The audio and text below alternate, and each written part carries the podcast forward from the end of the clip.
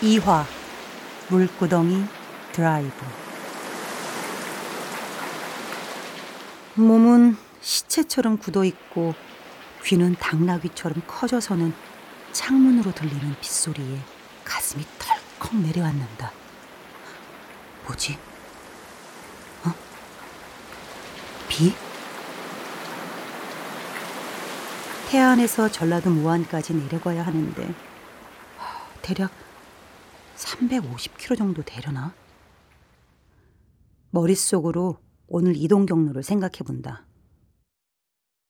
어, 어, 어드, 아유야. 목, 어깨, 허리, 손목, 그리고 엉덩이. 아. 첫날부터 300km 넘는 이동 거리는 교통사고 현장에 드러누워 있는 환조로 만들어 주었다. 몸을 옆으로 돌려서 손목으로 침대를 받치고는 머리부터 천천히 일어나 본다. 침대 시트를 내팽개치듯 떼어내고 창문을 활짝 연다. 아, 낭패다. 비가 쏟아져도 적당히 쏟아져야지.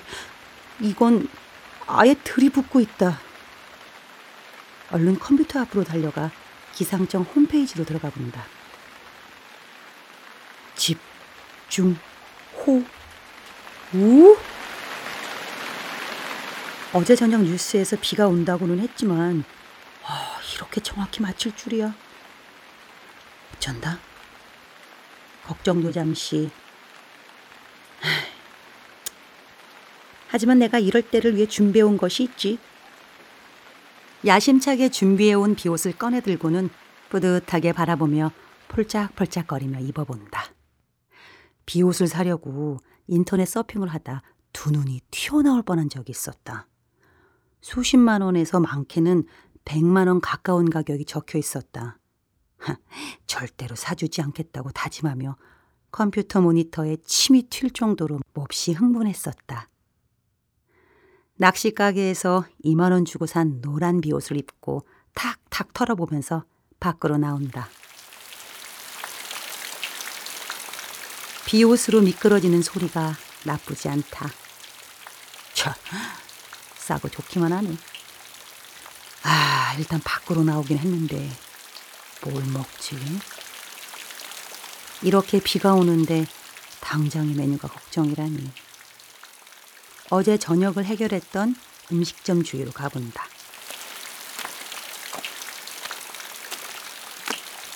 갈치국이라고 커다랗게 써놓은 간판이 눈에 확 하고 들어온다. 갈치국? 갈치 조림쯤 되려나? 안으로 들어가 본다. 비가 와서 그런지 비린 것 같기도 하고 별로 입맛이 당기질 않는다. 음식이라는 것이 아무리 임금님 수라상 같이 훌륭한 것들로 차려져 있어도 혼자 먹는 음식은 여럿이서 함께 먹는 소반 위의 보리밥보다도 못하다. 여행이란 것이 혼자여서 좋은 점도 있지만 이렇게 음식을 혼자 먹어야 할 때는 누구라도 앉아 있어 주었으면 하는 생각이 든다. 입맛에도 맞지 않은 음식을 억지로 먹고 나서 밖으로 나오니 비는 더욱더 거세게 쏟아지고 있다. 아, 지금 이 빗속을 뚫고 달리기에는 일단 숙소로 돌아가 비가 그칠 때까지 기다리기로 결정하고 식당을 나선다. 편의점에 들러 맥주 한 병과 거봉을 사들고 모텔로 들어간다.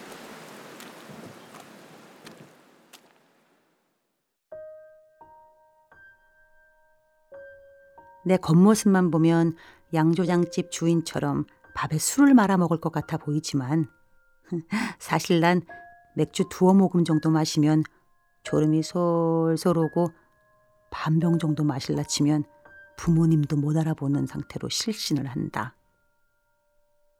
이런 내가 맥주를 집어들었다니 난감한 상황인 건 분명한가 보다. 라이더의 비 오는 날 운행 규칙. 첫째, 운전하지 말 것. 둘째, 운전하지 말 것. 셋째, 꼭 집에 가야 한다면 평소 시속의 반으로 달려야 한다.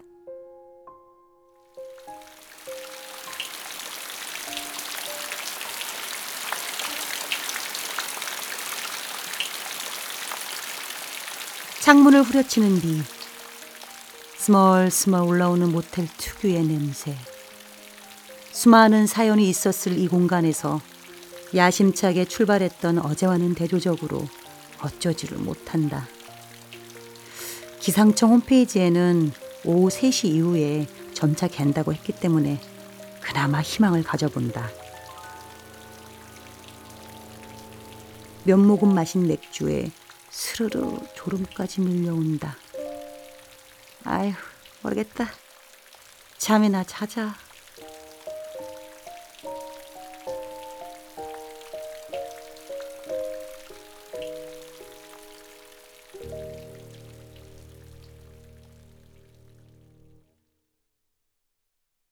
몇 시쯤 됐을까? 잠깐 눈을 붙인다는 것이 한참을 잔 것 같다. 벌떡 일어나 창문을 열어본다. 밖은 어두워지고 이제 비는 거의 안 오는 듯하다. 야호! 어, 그럼 어서 출발해야지. 얼른 비옷을 챙겨 입고 카메라 가방과 짐을 김장용 비닐로 단단히 덮고 출발하니 이미 다섯 시가 넘어버렸다.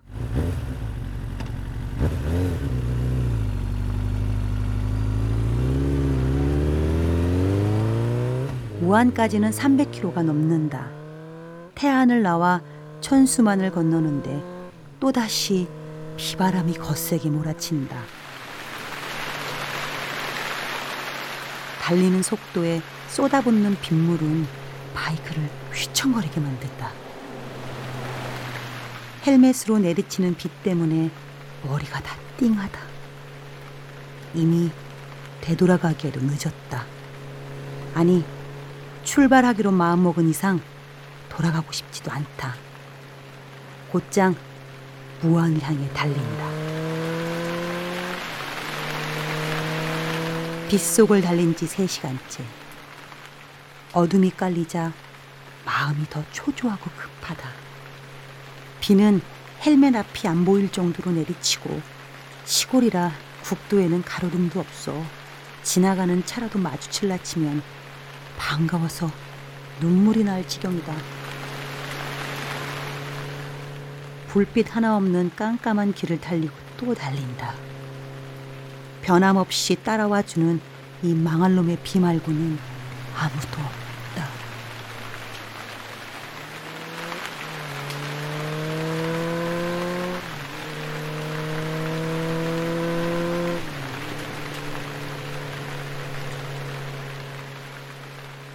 빗속을 달린 지 다섯 시간째. 태안에서 출발한 지 30여 분 만에 내 발은 신발 속에서 퉁퉁 불어가고 있고 2만 원짜리 비옷은 방수의 역할은 고사하고 빗물을 내 가랑이 사이로 죄다 몰아놓고 있다. 어이구, 싼 게 비지떡이라더니.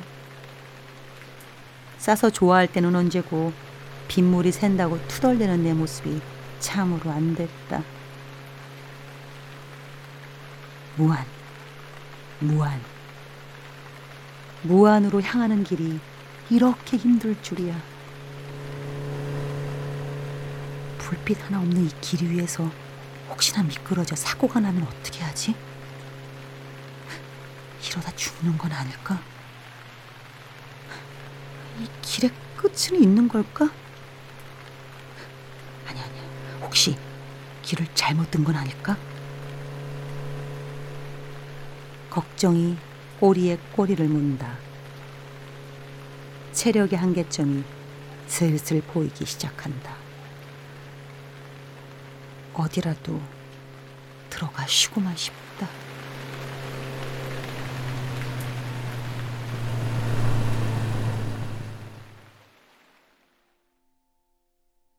고등학교 3학년 대학 입시를 코앞에 두고 집을 나와버렸다.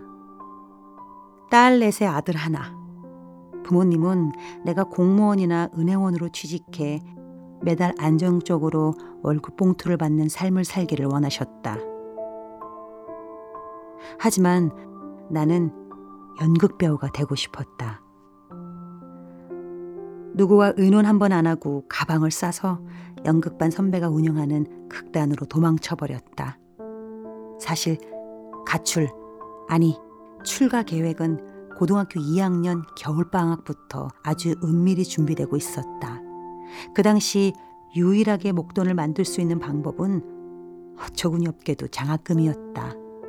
우리 학교는 3년 장학금을 졸업식 때 한 번에 지급하는 방식이었고 졸업식이 있던 날 나는 200만 원이 안 되는 장학금을 들고 서울로 튀었다.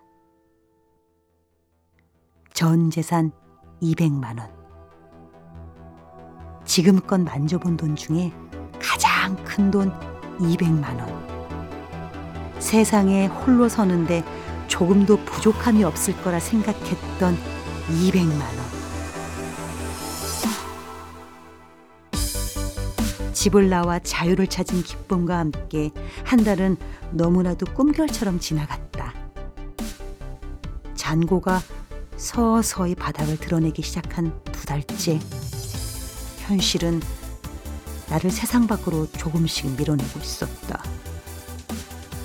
결국 나의 잔고는 우유는 살 수 없고 빵 하나만 살 수 있는 지경에 이르렀다. 격리로 일하고 있는 친한 친구의 직장에 무작정 찾아갔다. 야, 나 일 좀 해야겠다. 여기 자리 하나 없냐? 어, 격리 자리는 없고 저쪽 공장 안에 늘 사람이 필요하다고는 하던데. 에이, 야, 네가 할 일은 아닌 것 같다. 아니야, 아니야. 야, 난 무슨 일이든지 할 수 있어. 공장 안은 공업용 본드 냄새와 각종 기계들의 소음으로 정신을 차릴 수가 없었다. 하지만 나는 물러설 곳이 없었다. 오늘 당장 잘 곳도 먹을 것도 없는 빈털털이었으니까. 걱정스러운 눈으로 나를 바라보던 친구에게 근데 여기 혹시 잠잘 방은 없니? 공장 인부들이 낮에 잠깐씩 쉬던 구석 창고방은 그날 이후 나의 집이 되었다. 탐 행크스가 주연으로 나온 영화 터미널에서처럼 난 매일 아침 방을 빼야만 했다. 아무도 내가 그곳에 사는지 몰라야 했기 때문에.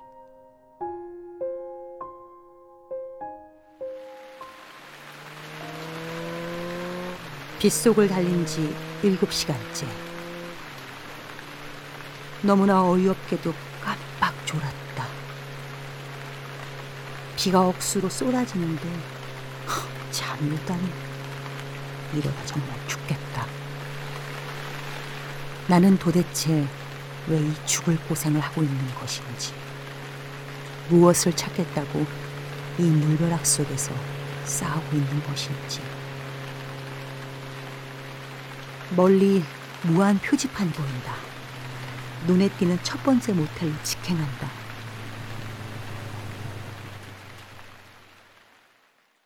방키를 주면서 미친 사람 쳐다보는 듯한 주인 아저씨의 눈빛.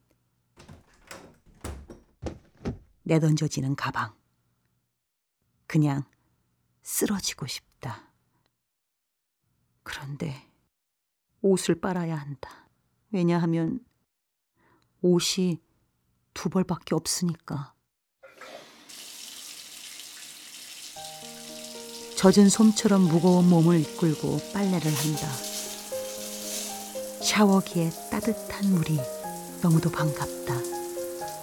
물이라면 지긋지긋할 만도 한데 온몸으로 흘러내리는 뜨끈한 물줄기에 하루의 피곤이 씻겨 내려간다. 침대에 몸을 뉘어본다. 두 눈에 내 발끝이 보인다. 퉁퉁 불어 절인 배추 같은 내 발이.